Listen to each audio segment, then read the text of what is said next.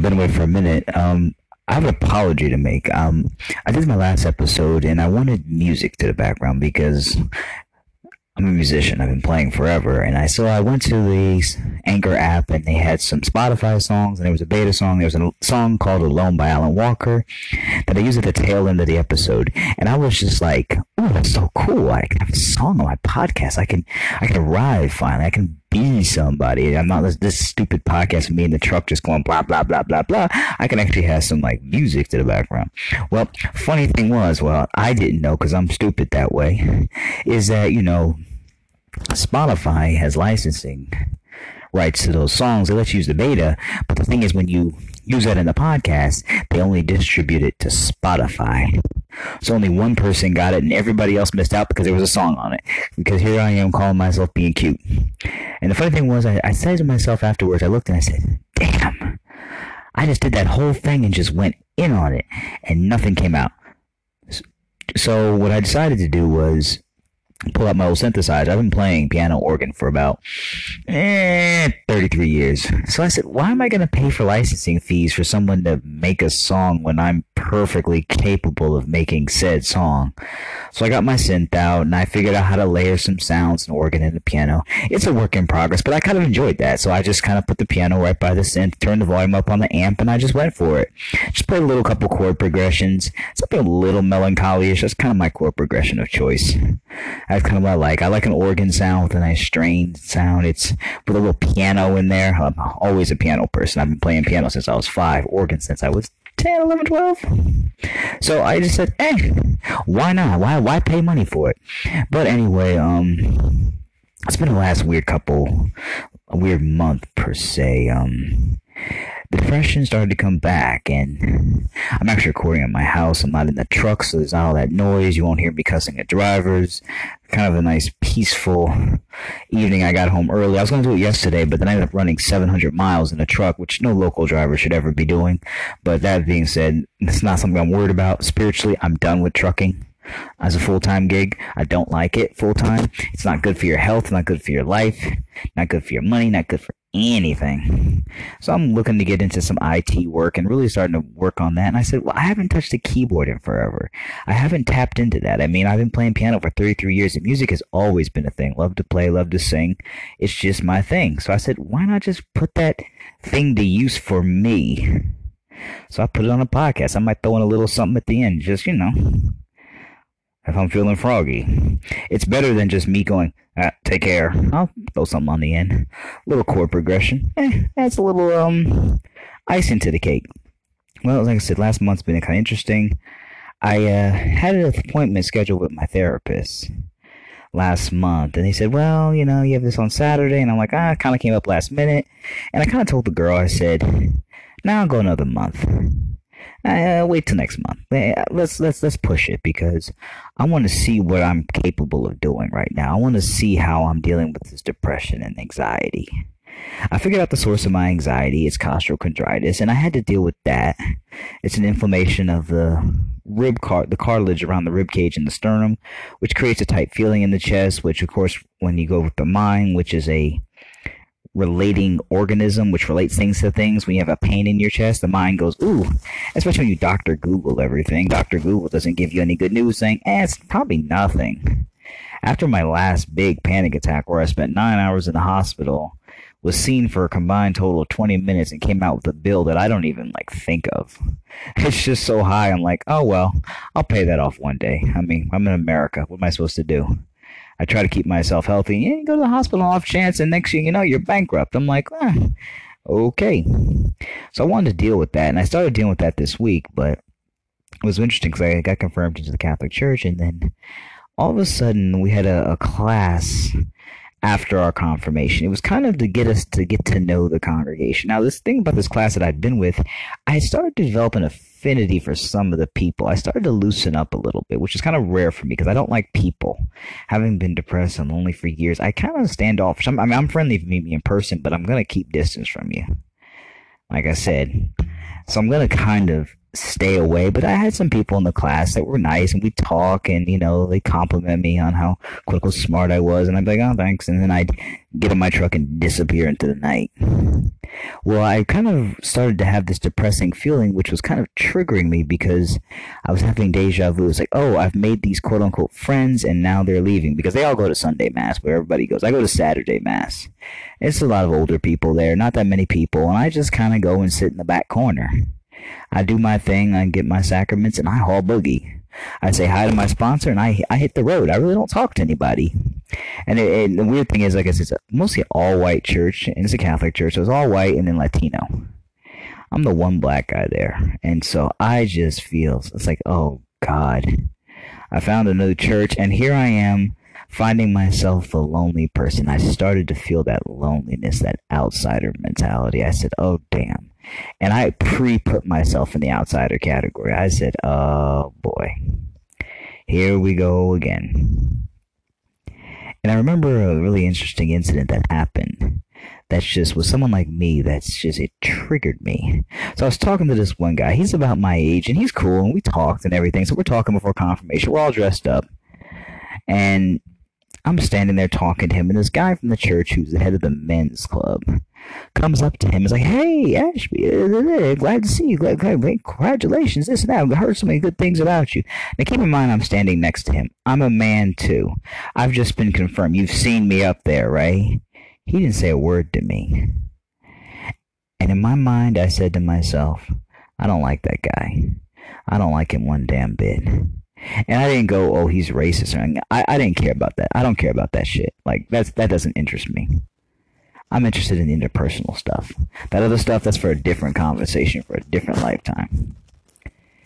And I remember not liking him, thinking, you just saw me, you didn't see me.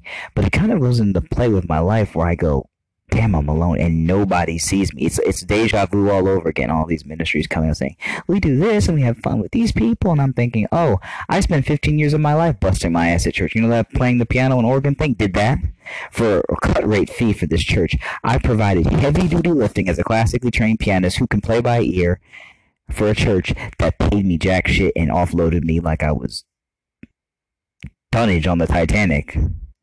So I started to have this like weird feeling like, oh, so I've, I've, been dealing with that, and I go back there, and this one lady I talked to, she was really nice, and she said, "I want you to meet my husband." And I'm kind of like, "Okay, sure."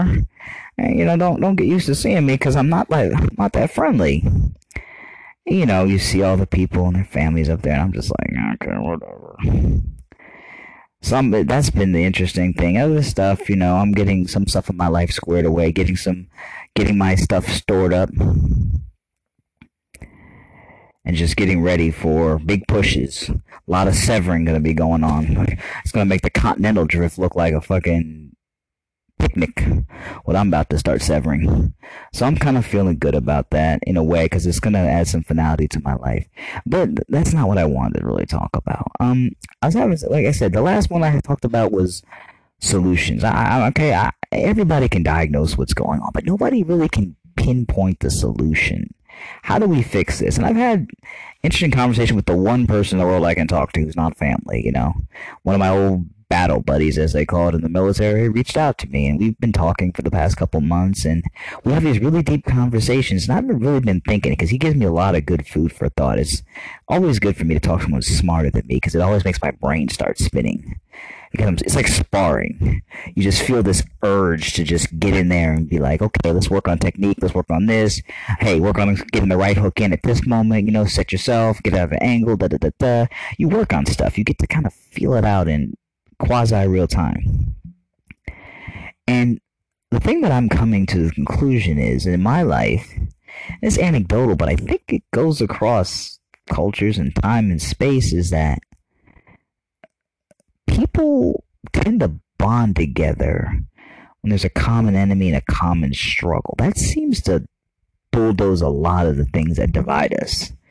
And I really do think that in a weird way because one of the things about anti-social media as it was marketed to us, this thing is that it's so individualized that it in essence severs you from the real world around you. I used to have a metaphor where I, would kind of mock AT&T and Verizon and all these companies that were marketing the smartphones in the early days. Like, you can have the whole world in your hand, and I'm thinking, you can see the whole world through a screen and miss the actual world that's around you.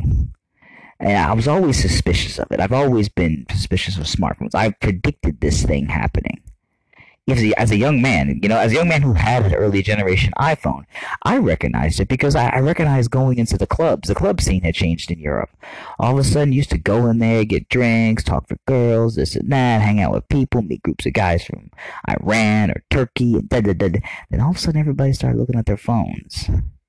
It was as if everybody started checking out of the social space where you interacted with real life humans. And I said, whoa and you know, I was talking to my friend, and he was saying, you know, stuff about how you know this thing is we reached a tipping point. This is so integrated into our lives, and I, I kind of pushed back, and I said, not so much. We're human at the end of the day. At the end of the day, at the end of time, we'll be human. When we're finally extinct, we will have been human. We're not machines. And so I started just really thinking about it, and I said, especially now in this weird time. I don't know if you're in America, what part of the world you're in, but things are crazy and people are kind of willingly asleep at the wheel of life. It's weird. Like I said, I, I took a picture of uh, uh, filling up my truck and it was seven hundred dollars. And sent it to my sister. I said, I've never seen that. I used to drive a gas guzzling KW, the big cat engine. I'd never seen prices that high. I said, this is weird and you're seeing all these little things. My truck had to go away for a simple repair. It's not going to be back for a couple months and i'm seeing this sort of thing across the industry. But just in general our lives are starting to change. We're not we're, we're trying to tell ourselves it's not changing. People are making plans for the future and i'm looking going yeah you can plan that picnic on the beach but you see that 15 foot wave over there? It's getting closer and it's going to make landfall I don't know if this will be the worst or the best thing that happens to us. I don't know if it'll destroy the country and save humanity. Not in terms of like America being a bad country. I'm just saying destroy this structure. Because I, I, I drive to work, I, I commute half an hour to work every day, and I think, what a soul sucking experience. You're alone in your car. You're driving down the highway. You're stuck in traffic. You're not around people. You're not interacting with people. The people in the cars, you're surrounded by thousands of people and you don't know any of them. You can't even see their faces barely. Most of them got their windows up, their air condition on.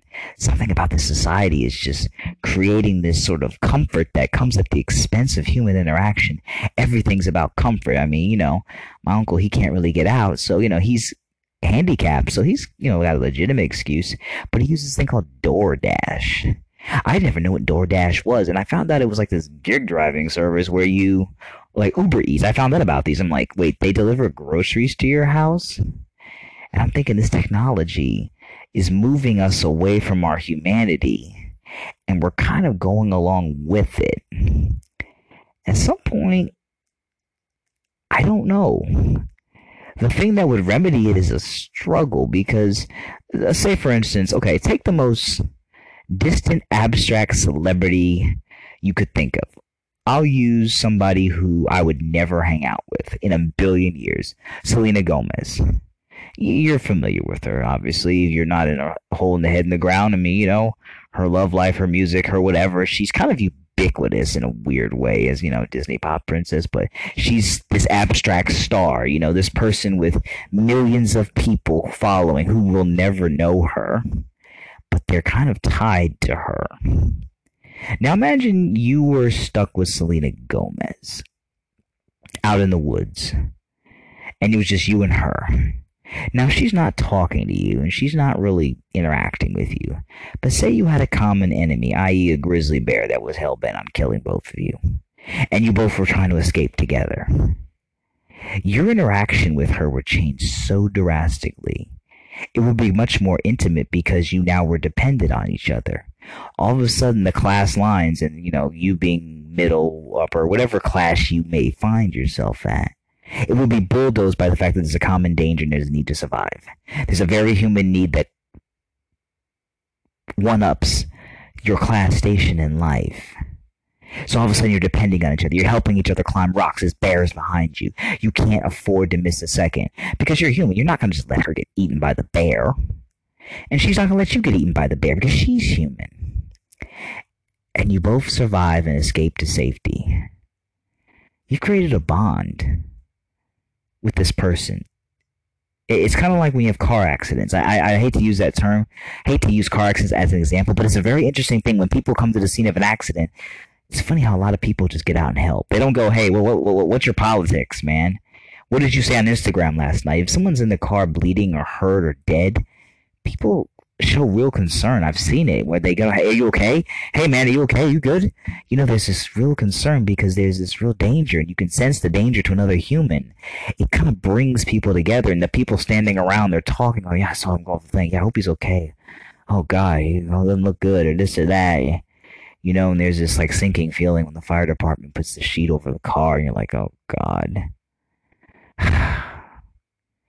but it's something that we as a society and I think that the technology has worked to drive us apart intentionally. I know. Can't say anything for certain and everything. You have to just ascribe it to just chance and market this. What? How mad would I be if this mic wasn't on? This volume wasn't all the way up. Oh, I'd be so mad. I, I just thought about it getting 17 minutes in. I'm thinking, yeah, I tried to record a song, but guess what I didn't do? Didn't turn the mic on. Oh, I'd be so hot to try. But thinking about this, thinking, I'm going, we need to struggle.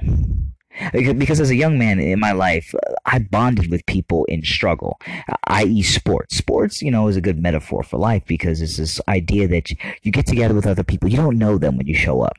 It's not all your friends. There's some new kids. There's some kids who are weird. There's some kids you don't really like. But all of a sudden, you get in the game against another team you develop a closeness with those people. The kid you may never have talked to in school, if the other player from the other team pushes him, guess who's guess what happens with the other guys? Uh-uh. You're not pushing our guy. We're bonded by struggle. Football is especially a really good one because it's so visceral and virile, as opposed to boxing, where you know you have a team with you, but you're going out there by yourself football, you really do have to depend on each other because that guy running the ball behind you needs you to lay your body out and block and everything. And when he scores, you celebrate with him. You didn't get the touchdown, but guess what? He did. You all won because he won.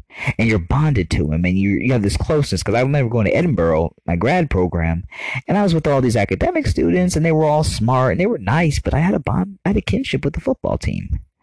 We'd see each other on campus. We'd smile. We'd wave. We'd go talk to each other. We'd bust each other's balls because we've been through stuff together. It's a bond, you know. You got your ass kicked by Stirling twice, and you know we were outgunned. We only had 28 guys on the team, and Stirling had a full 80 guys, and they had D3 players from the states, and they got me, a former receiver, playing linebacker. I mean, you know, listen, you're gonna get trucked. It's just physics, but you, you're not gonna back away because the other 10 guys aren't backing away.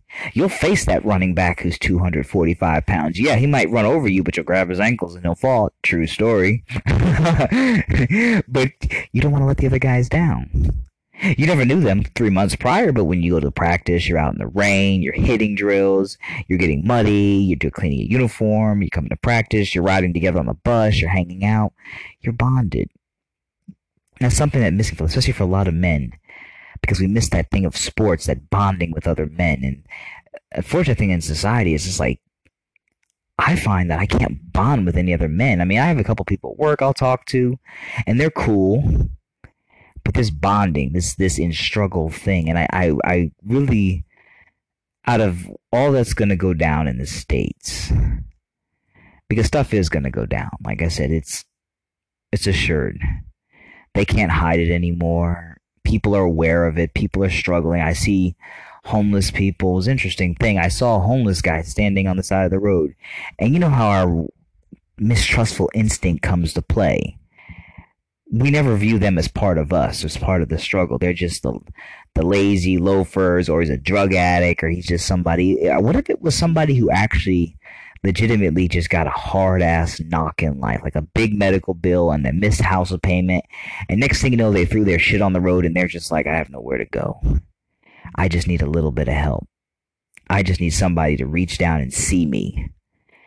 You know, I, I saw one time this guy sitting there and I just like, I'll throw my, I'll give him my food. If I have cash, I'll give him cash. Now, you said, well, what if he goes and buys drugs? I said, well, then he's going to go and buy drugs. What's not going to be missing is my part where I reach out to somebody and understand that they're in the struggle too and that they matter too. It's funny how, you know, Black Lives Matter, Blue Lives Matter came out, but homeless lives don't matter. they don't matter. You know, they're they're just kind of on the fringes of existence. I see them all the time around the truck stop. And if I kept giving money, I would have no money left. And I'm thinking, what if more people's just purpose to just bless somebody and see this as we're all in this together? And I think that's the thing that's going to happen when this economic system really goes through a, a downturn. Is people are going to realize that maybe the only thing you can depend on is the people who are around you. Maybe that's all that's really matters in life. And, you know, for someone like me who struggles with loneliness, it'll push me into the struggle with other people who I may not have even talked to, which is every person. Cause I see people kind of blithely going about their lives, and no one's looking to the clouds, going, "This is a bad storm coming." Kind of that Creedence Clearwater Revival song. Nobody sees a bad moon arising. And I'm thinking, well, I'm hoping I'm wrong, and I'm hoping if I'm not wrong, that people kind of have enough sense to realize we're in this together, and maybe this is the thing that ultimately destroys the pervasive influence of antisocial media is the realization that the real life human being, not the avatar you argue with or follow, quote unquote, is the real person in your life. But it was another another dovetail point. Uh, somebody that I followed on YouTube for a while and was really influential because he had a message, and I don't know if you've ever heard of Kevin Samuels yeah, I'm a black guy, so of course I'm in Kevin Samuels' wheelhouse. Duh. So I, I definitely, like I said, I I listened to Kevin Samuels quite avidly for a while. And, you know, I got tired of it and I left. I always went back and listened because he was really that person in my life who was speaking in a way that was familiar to me as a dude. And in this weird world where I was alone, I'm in a marriage that's tail spinning like the Titanic. I'm looking for somebody that that that can actually talk to me. Because that was the weird thing about being alone in my marriage. Feeling that I had nobody and it was intended to be that way, then I finally said, I got to start reaching out to people and just start going and saying, listen, I got to shout it to the heavens. I don't give a damn how it looks or this or that or keep our business. Uh uh-uh. uh I got to shout my shit to the heavens, you know? I need to talk to somebody. I need to hear somebody. So I started, I clicked on the counselor, on my priest. I just got to let people, nah, I ain't going out like that. That ain't how I operate. And I remember hearing Kevin Samuels and it was just, so weird to hear somebody talk that way, and you kind of develop this weird bond. Guy, so I talk about people you follow on the internet, listen, present company included. You hear? I'm not. I'm not better than anybody else either because that's the air we breathe, and it's how easy it's to hold your breath. how long can you hold your breath, right? We passed away this week, and I just felt this weird loss because I never met him. He never knew me but he influenced me. He made a lot of money and stuff like that. And I, I don't begrudge him because what he said was it was worth it to hear that person from across the matrix. To hear another voice across the matrix say what you're feeling is such a weird dynamic. I, I don't know how to quantify it. It's so strange. But rest in peace to Kevin Samuels. I, I, I have to give him a shout out because he really was instrumental in formulating a lot of my thoughts and helping me get my thoughts together and get my act together, as it were, and to really reorient myself and to attack life. And that's the lesson I learned, you know, with his death. You know, like I said, I had this costochondritis, and I, I would go not doing certain things. I didn't want to aggravate the costochondritis. I hated the heavy feeling in the chest because I went through like weeks of getting my heart checked out, and they said, "Oh, you're perfectly fine." I'm thinking, "You fucking kidding me?" I mean, I was waiting for you have a heart problem, you can't exercise anymore. No, you're perfectly fine. So exercising this heaviness in my chest, and I just like today got up and did some dips. I, I, used to do weighted dips. I used to love that. I used to do four 45 pound plates around my waist. 160 pound guy, you know, that was my thing. I, I, it was kind of an arrogant way to be in the gym, and everybody would stop and look at like there's no way, and I would just do it like, what? What, what steroids are you taking? I'm not on steroids. You see how big I am? I'm not that big. I'm a boxer by trade, you know. So it was just kind of fun to attack it this week and to sit in the truck and go, oh boy, this chest pain, and go like, I know what it is. So I, I'm fighting a two front war right now. I mean, the depression at times and the rage really comes up. And I've started, and my advice to you if you can find anybody who will listen, go find a therapist or somebody, you need to get it off your chest. Pun intended but it's for real. Like I said, I realized I getting it off my chest, talking to people, saying this is what's going on in my life, this is what's been happening, this is what went down, and just to be able, like I said, to get it off my chest and say this is all this, here's all the receipts, look at all this, you see what I'm going through, I felt this, I felt like killing myself, this and that, and, and to hear people listen to you and tell me that I'm not crazy is so it's so refreshing because I'm not crazy. I don't think anybody. I, I think people feel what they feel. And it's a way of getting it out that's the problem. It's not what you feel, it's getting it out and saying, This is what I'm going through. I started making those efforts. I started working out. I reached out to my brother in law, start working with him. He's 25 and working under him for a little bit, learning some IT stuff, trying to step my IT game up, you know? Probably I'm eventually gonna get out of this trucking thing. This trucking thing is starting to become a losing game. You know, I, I I'm gonna stay in trucking part time, but I'm just like doing things with my life and just saying, let's shift the paradigm now. Let's let's not sit here and just operate in this. You're gonna be a suburban house husband working your ass off. But no, no, them days are done. We're shifting paradigms now. And it's really helped me because I've had moments where I've gotten angry. Where certain people have done certain things, and I'm like, where it used to be, where it used to trip me out. Now I'm just like, I'm over it. I'm over it for real because it's not because I emotionally feel it. I've physically made mo- moves to get over it now, you know? It's actually over, like, not coming back. And it's so refreshing. But I think the thing, like I said, the thing that I miss the most is just having a group of dudes to be like, yo, let me tell you about this. But that's life for you, isn't it? But I think like one of the solutions, and I really want to dig in on this a little more. This is this is a Thursday, Wednesday evening. I got to get up early tomorrow. My company's lying about where I'm going. I'm probably gonna be going all the way to the mountains, and I don't feel like doing a podcast in the mountains. I'm gonna do a podcast about trucking in the mountains, but not about this. But I got a meet appointment with my doc this weekend. It'll be interesting to see how I sound what improvements I've made. Because now I'm going to the therapist and I'm not just going to say, this is what's happening in my life and I'm feeling this way. I'm like, am I making improvement? Do I sound like I'm progressing now? Do I sound like I'm getting anywhere? Because I'm not all about solutions now.